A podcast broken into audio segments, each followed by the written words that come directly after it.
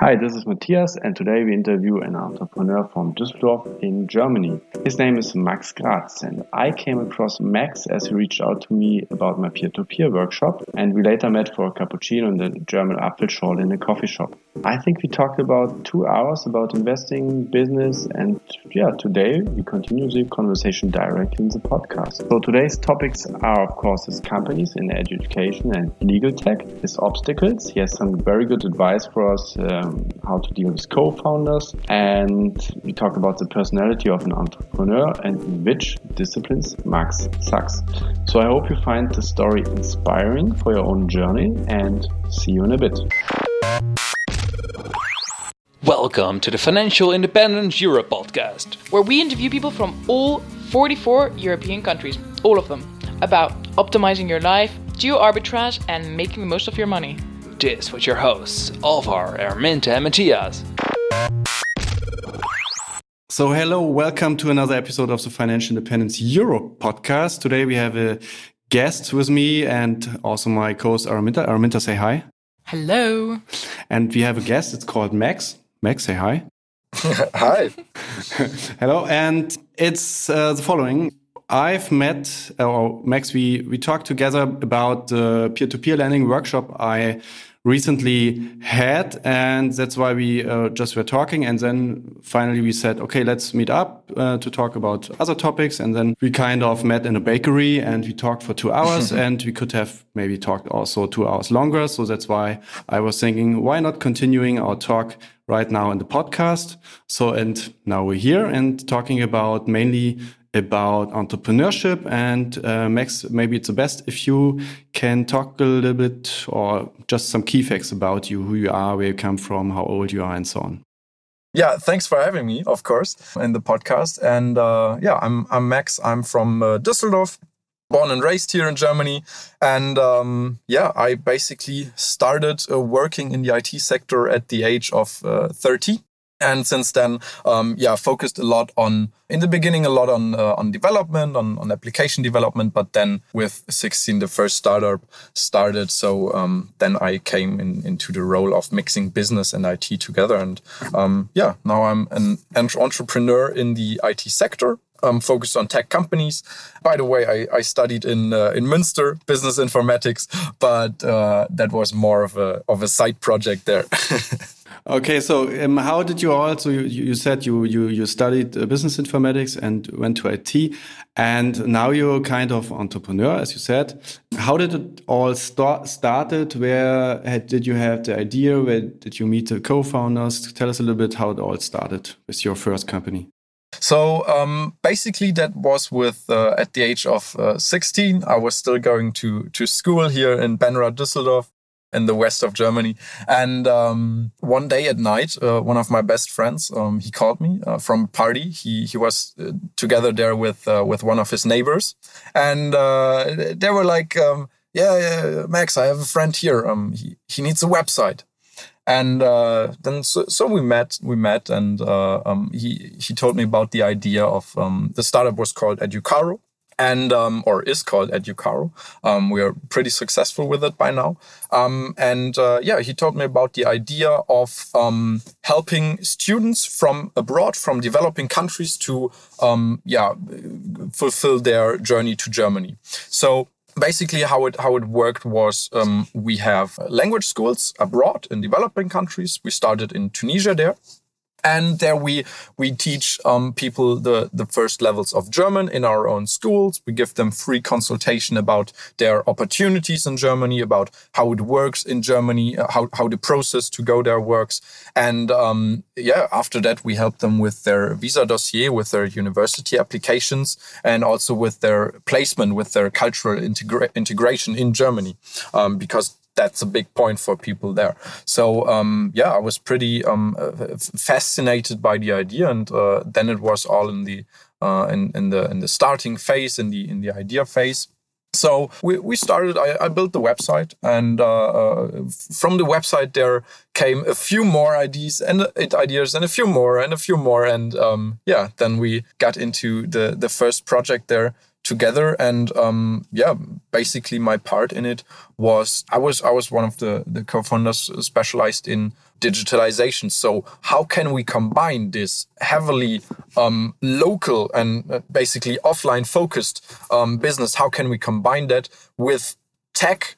To bring it to a more scalable level, to reach a lot of different people at the same time that's how it all started, uh, how the first project um, began, and um, yeah, by then I it's been about six years since that started now, and um, yeah, uh, since the beginning in, in Tunisia there with the first local language school, we had that um, two years ago, uh, four years ago, We've built four more schools in Tunisia, so now it's five uh, German language schools there, um, two in India, and this year uh, we're very proud uh, that that we started in um, Turkey, Mexico, and uh, soon there will be an opening in, in, Morocco as well.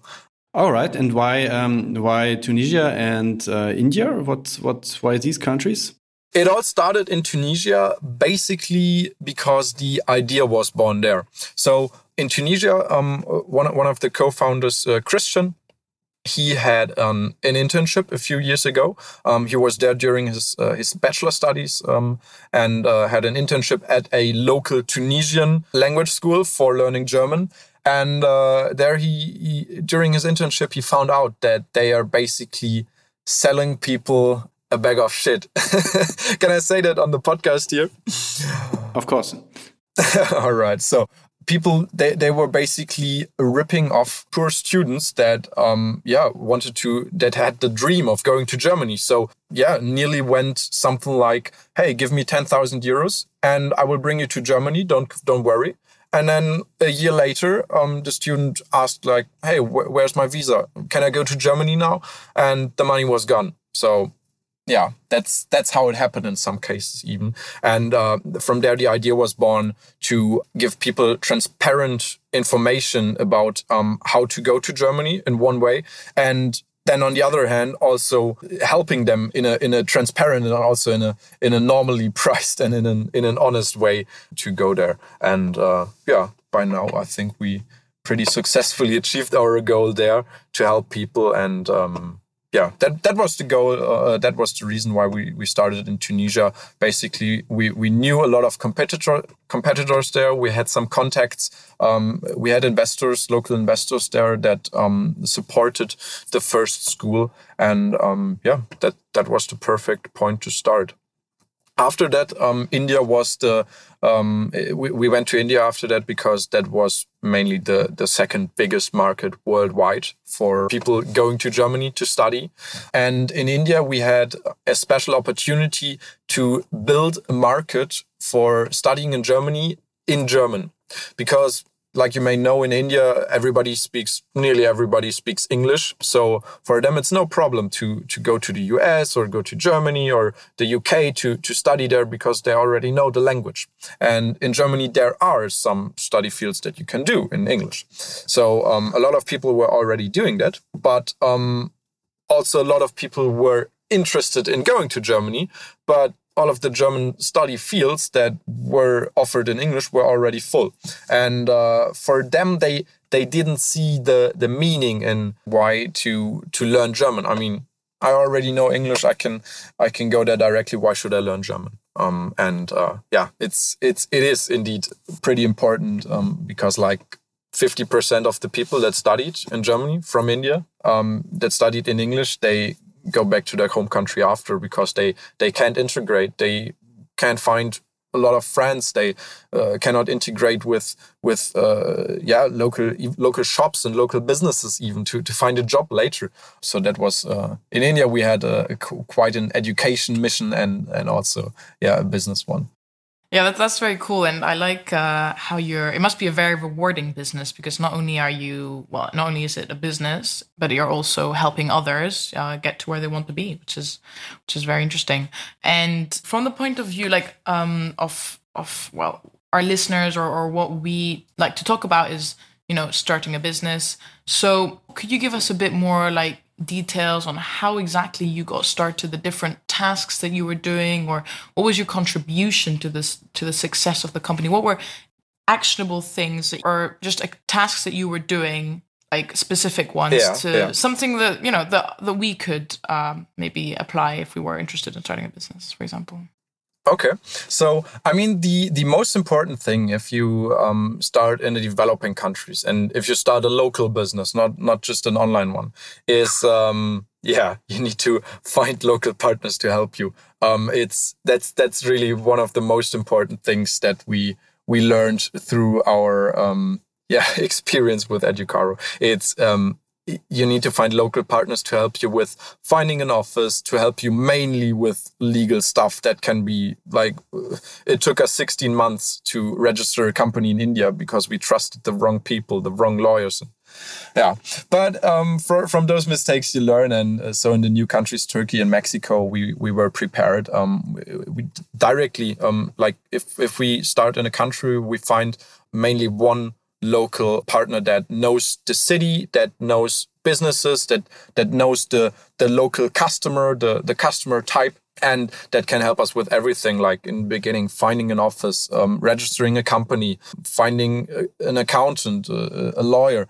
Um, like the first management stuff that you need to do when you start a company. Like in Germany, it's it's way easier because it's way more transparent but yeah, they're they're in developing countries. It's it's quite a hassle. And then um, I mean, after that, after you set up your your first office and you you have the regulatory stuff done, it's all about finding good employees. That's the key point. Um, like really, yeah, finding Yeah. good people. It took us a long time, especially in Tunisia. I think after two years we found a very good team and by now we, we still have that team and and it's working very good but yeah it took quite some time to find the people there Yeah, for sure. I think uh, a lot of businesses or will attribute their success to the team. It's at the end of the day, without the people, it could be a mess. So it's interesting that yeah, the team is Yeah. is a, the starting point. Really. what I learned through the years, uh, what you could say as a as a general um, uh, yeah summary is a company uh, does not consist of a product or, or an idea or something. It, it consists really of the people that build it. Um, because if you have the the right team, you can yeah basically do do anything you want. If you have good smart people that are that that that have uh, skills and logical and abstract thinking and uh, uh, yeah communication social skills then uh, yeah you- you're good to go in, in and join in any any business idea you'd like. Yeah so that's very the the really the most important part. And as soon as you you have that assembled like the the basic office, the team, and everything is starting to run. You start marketing. The, the first students uh, start arriving. Um, I myself also did did consultations uh, with students themselves about what their opportunities are in Germany. And uh, my French is terrible, so it, it was quite quite uh, yeah a, a hassle in the beginning. But um, yeah, I, I managed to to to accomplish those. Um, that's the the, the main part in, in starting. And as soon as soon as you have all of that set up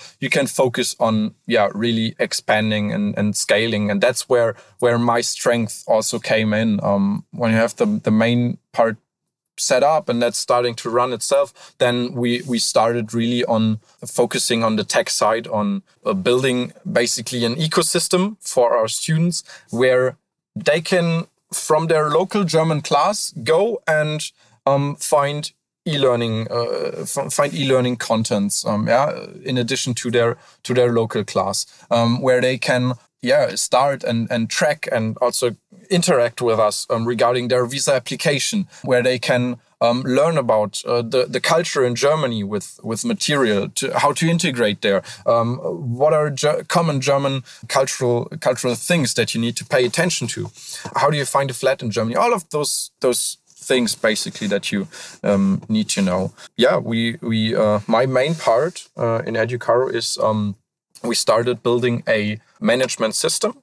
Um, yeah, basic consisting of a CRM, accounting modules, HR. So anything that we needed to manage that we started with Excel with in the beginning, we built into our own small ERP of course not as complicated as SAP or something something in that section in that sector but um, yeah we we built a, a, system to manage everything we, we need also local classes booking classes with with uh, German uh, school partners in Germany, and um, yeah, also integrating that with uh, with with online web interfaces for our customers, um, where they can access their ecosystem and in addition to their to their local classes inform themselves and learn. And also with uh, we built a mobile app as well to have our hands in the in the customer's pocket uh, basically so we can reach them at any time provide them with their timetables um, with status updates with things we need from them with cool events that we host in our uh, in our locations. And uh, that's uh, one of the main uh, digital aspects that we built so you say that you were your so your main part was in expanding and uh, uh, expanding the business what do you, would you say were the biggest obstacles when it came to that, uh, the expansion? So obviously the beginning is probably the hardest part, you know, getting the right team, mm, knowing what you're doing when you're starting out. And then when it comes to expansion in a developing country, where what were the biggest problems when, when it came to that?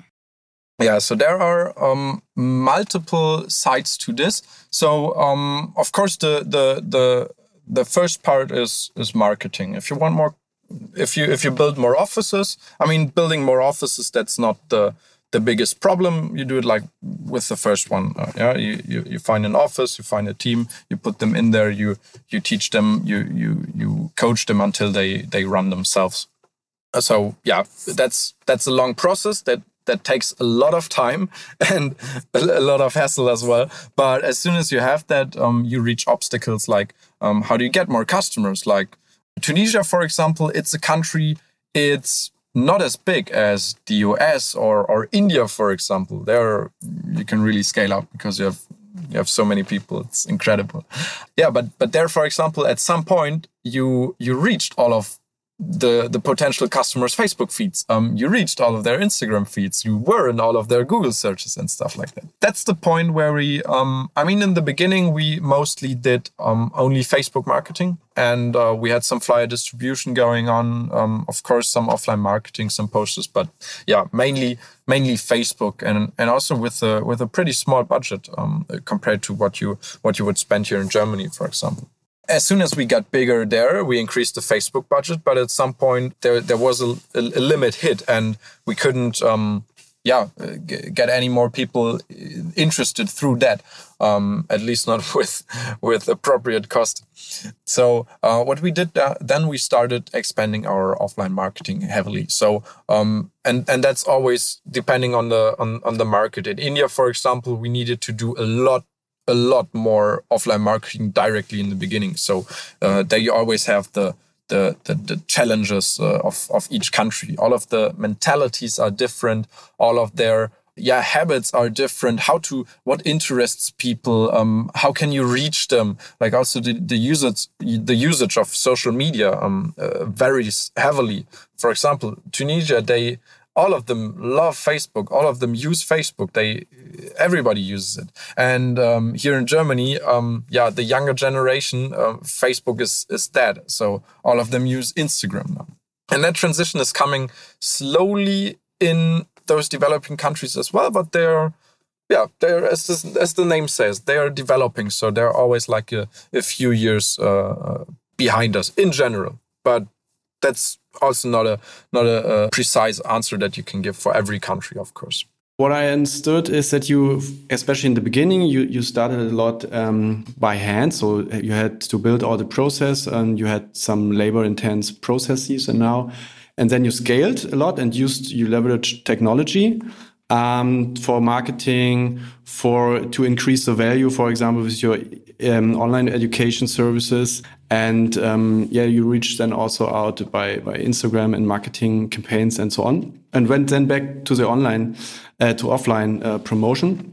And yeah, that's interesting to see the life cycle um, that you manage from the from the start to, to the beginning. And what what I would like to ask you now to back going back to the start and um, just mm-hmm. looking mm -hmm. back from from now to the start, what would you say? I mean, you you have a, a team in the beginning, and what would you recommend to other uh, people who want to start a business together with other people or friends? Uh, how to to work together? What how can you assemble a good team? How could you work together in a productive way for a longer period of time? Are there any tricks, any any advice that you can give us? So what I could say regarding that is um, that if you want to find a good team that you can can work with, like if you want to find partners and and also especially the first employees uh, that that you hire, those need to be highly reliable people that you can trust. Um, that's that's like the main part because um, if you uh, that's also why why I to, to start a business I would never go um, and and force that in like uh, and and like uh, offer in job portals or or visit every every job event um, to to find people there. It's it's always you need to find those people's uh, those people through through your personal connections. So, for example, with the education startup, it, uh, I, I, found the the first partner there through um, a neighbor, um, and they called me at the party. So, um, yeah, that's that's how we got together there, and that's why it why it worked out in a good way. And uh, the, for example, for the second project that I started this year in, in a in a legal tech sector, um, I found the partner that I'm doing the project with there through uh, one of my best friends. So um, yeah, from from my experience working together with people that you find through close personal connections uh, works um, awesome. So because you you know them, you know um, their char character, and you know that they are reliable and so on. I, have also seen other people they know each other a long time, and then they started working together, and then it really didn't work out in the end. For example, also in my case, I started a project with somebody, and then we we, we still uh, meet each other and are friends. But in in in this business, it's particular business, it doesn't work out really good in the end. So I guess it's um, yeah, it's not always the case uh, somehow, but at least you know the people and uh, yeah, you know what to expect, what you can expect. So less risk involved. Definitely, and um, also what I, what I could say to to your I, I don't know how it was in your case especially, but um, what is very important for me is to um, if if you have business partners that you that that you can trust and that you can speak freely with everything about that's like one of the most important things. Because if you start like um, uh, holding things back and not telling you uh, yeah everything freely and and honestly then things start to go sideways. Um, mm. and i think with with people that you knew before that you that you know through your close personal network it's a lot more more easy to to be open about things. Yeah, yeah I think I think you're you're pretty much right with the honesty uh, part because I also I think uh, honesty is rediscovered a little bit in relationships, but also in business. That uh, a lot of things go going to happen that are not good because of a lack of honesty and and trust. And I think that's uh, one of the things people can in in modern companies and organizations they can leverage trust uh, trust and honesty to work together and solve problems uh, faster because they have direct communication and they can they identify the problem faster and then they can also solve the problem faster. So it's a I think uh, yeah it's it's a good way to to be honest, I would say.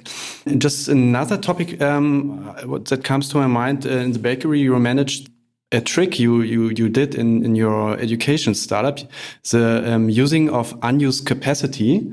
That you, for example, at daytime, nobody was in these schools, and then you you just uh, rented out these uh, property to other people and you had an mm. additional mm. revenue stream and i think this um, yeah this unused capacity um, that can also apply to i would say to other types of businesses and also maybe to your, your private um, living room or to your flat i think that's also a good um, principle yeah yeah, yeah. I mean, we've seen it with with Airbnb, right? So basically, what we what we did in the education project was, in the end, we we we had a lot of schools, we had a lot of uh, offices that were rented and that we paid rent for. Now, the problem there is, depending on the the country and the time of year and and how people are are busy, you not always rent. Yeah, you not always have classes running at every time of the day. So of course, in the morning we had a lot of classes running. Then during lunch we had some classes running, and then most of the classes we had running in the evening after people came home from school. Yeah, they they ate something and then they they went to to learn German. Um, so yeah, evening and also night classes were were always awesome. But then during the afternoon and also mostly during lunchtime, we, our classrooms were empty. So um, at first we we tried to force to to put classes in there with special offers with um, yeah more intense marketing but that didn't work out because there were just too few people that had time in this in this time frame. So another idea came to our mind um, and it was actually inspired by by airbnb. So we have rooms here those rooms are equipped with chairs, with tables, with a beamer, with a whiteboard. They are completely equipped for, we, we use them for meetings ourselves. So why not rent those to companies or to to just to to startups to to small organizations that don't have big meeting rooms themselves so um, yeah then then we started doing that and also like uh, building a small co-working project out of that because of course, finding people just to rent mark, uh, just to rent meeting rooms without being in in that location, um, without working in that location, is also turned out to to be a little bit hard. So um, we we added more uh, to also to our new offices. We are adding more capacity, sometimes even a whole floor next to.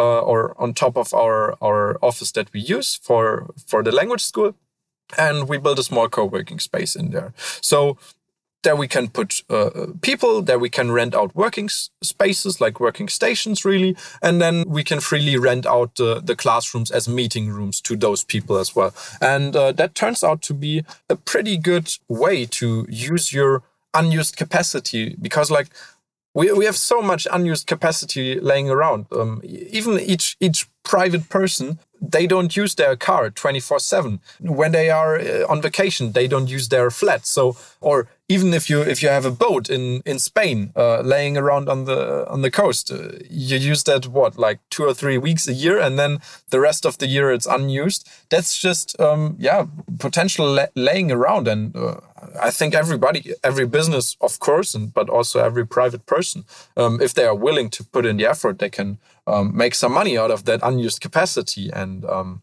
yeah, not uh, th throw their money out of the, the window.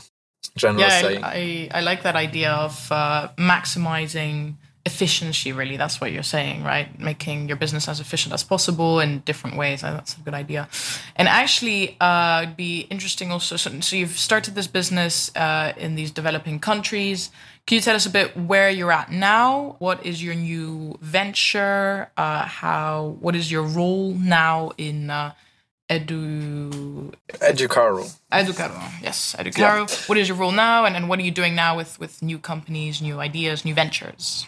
Yeah, so basically where Educaro is right now, we have five offices in Tunisia, two schools in India, one in Turkey, one in Mexico, and more coming, more on the way. We we've just had a financing round this spring, so um, yeah, there there we are scaling up. It's it's like the, the the scaling of offices has become more routine um, because by now we have our internal management system that um, handles all of our operations and that can scale those up we have the connection to our customers with a personal app with with an online interface. So there we are pretty um, like if we want to, to open an office in a new country country by now, we just need the financing and um, yeah to find the people there and uh, to to analyze the market. Of course, I mean that's always a prerequisite but um, yeah, there we are just heavily scaling up and also transforming a little bit our our current course is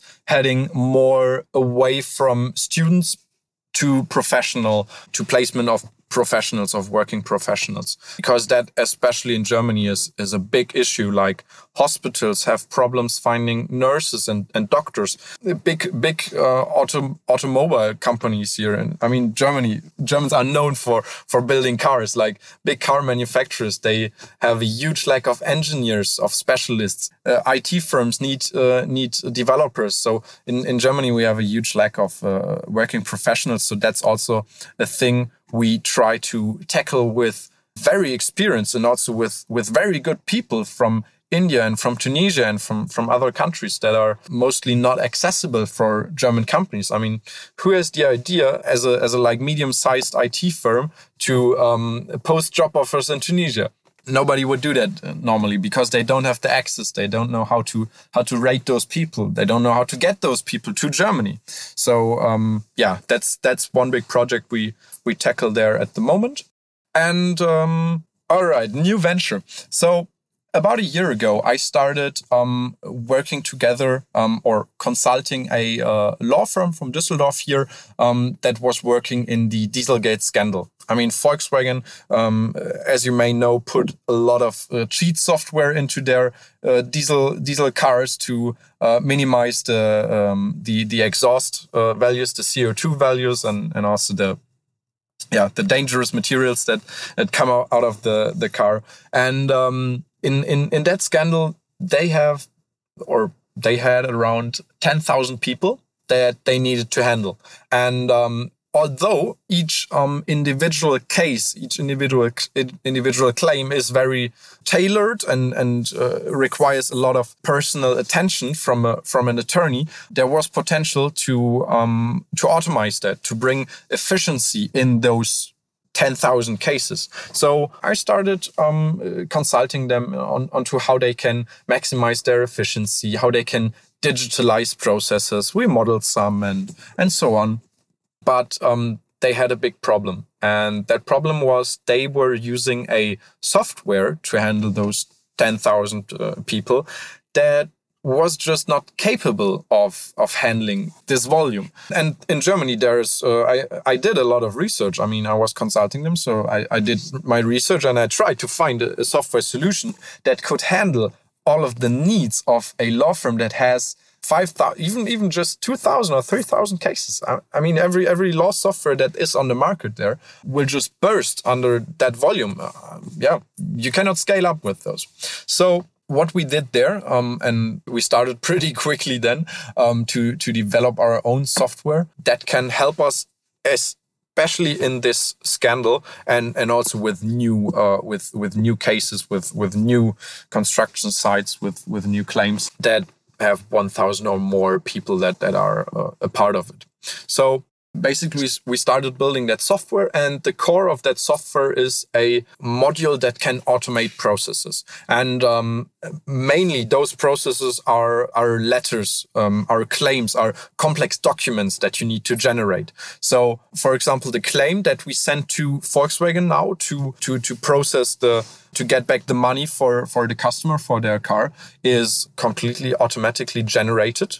And then in the end the lawyer has a look at it. The lawyer reads through the claim. The lawyer corrects any mistakes that may exist. But until that point, we have a lot of things that, that we can just automate. Uh, I mean, it's, it starts at documents that a law firm receives. Every document that they receive via fax, email, via via post, yeah, via via normal mail, all of them need to be scanned. All of them need to be stamped, like with a with a with a paper stamp. So we they even started uh, printing out emails to put on a uh, an arrival date uh, stamp on there. So all of those things, um, we put them into our software. Everything from the first paper letter that arrives in in the law firm uh, until the, the the last claim that is sent out to to other parties is completely digitalized and um, yeah that's uh, where we use newest technologies to to to help law firms as as well and um, somewhere later around this year, we will start the first pilots with other law firms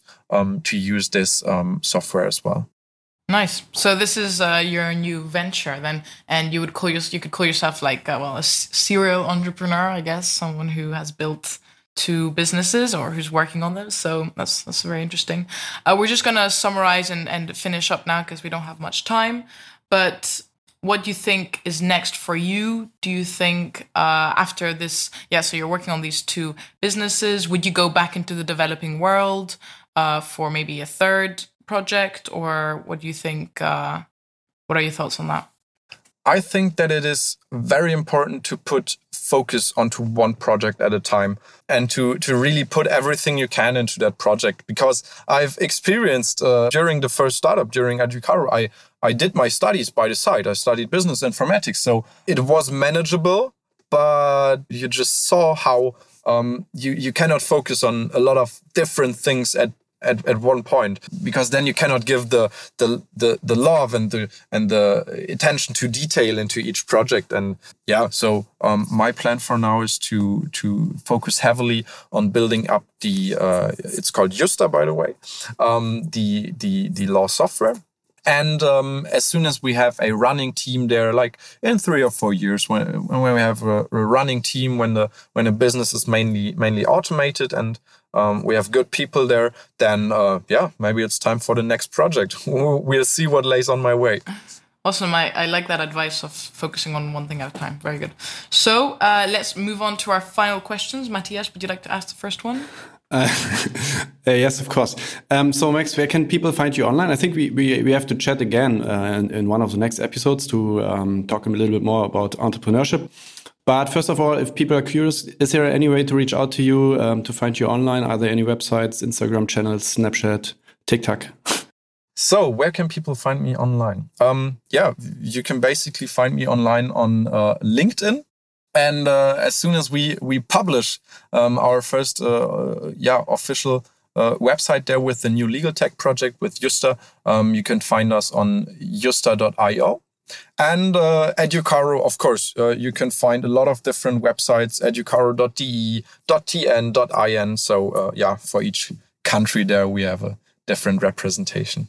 Perfect. We'll add those in the show notes. Uh, question number two What is one resource not well known that you would recommend to others? Blog, podcast, book, anything you can think of? Ooh, not well known. I mean, basically, if it's about development, uh, Stack Overflow, I mean, everybody knows that. Um, not well known. Let me think about it. One of the books I can really recommend about efficiency and about automation is The Four Hour Work Week. I mean, it's it's pretty well known. pretty well known, but that, that is right, like one of my favorite books, really. Yeah, so sadly, Max's uh, laptop battery ran out, but uh, we're going to add all those links in the show notes so you won't be missing out. And uh, yeah, today was an interesting episode because Max is, uh, yeah, he, he likes, well, he's working on these very interesting businesses, and uh, we don't really well, we, we've only talked to a few people who have started businesses in developing countries. So it's nice to hear how others do it and that it's actually possible. And sometimes there's even more opportunity there than, than in the Western world, where sometimes the market is oversaturated. Anyway, great episode. I hope you enjoyed it and uh, see you next time. See you next time. Bye. Thank you guys for listening to this episode. We hope you learned something new and enjoyed the show. You can support us by doing this subscribing through your favorite podcast program and leaving us a review following us on Instagram and Twitter at Financial Independence Europe. Sending us an email with questions and feedback. We would love to hear from you. All the mentioned articles, books, and cool resources can be found in the show notes at financial-independence.eu. Thank you for listening and see you next time.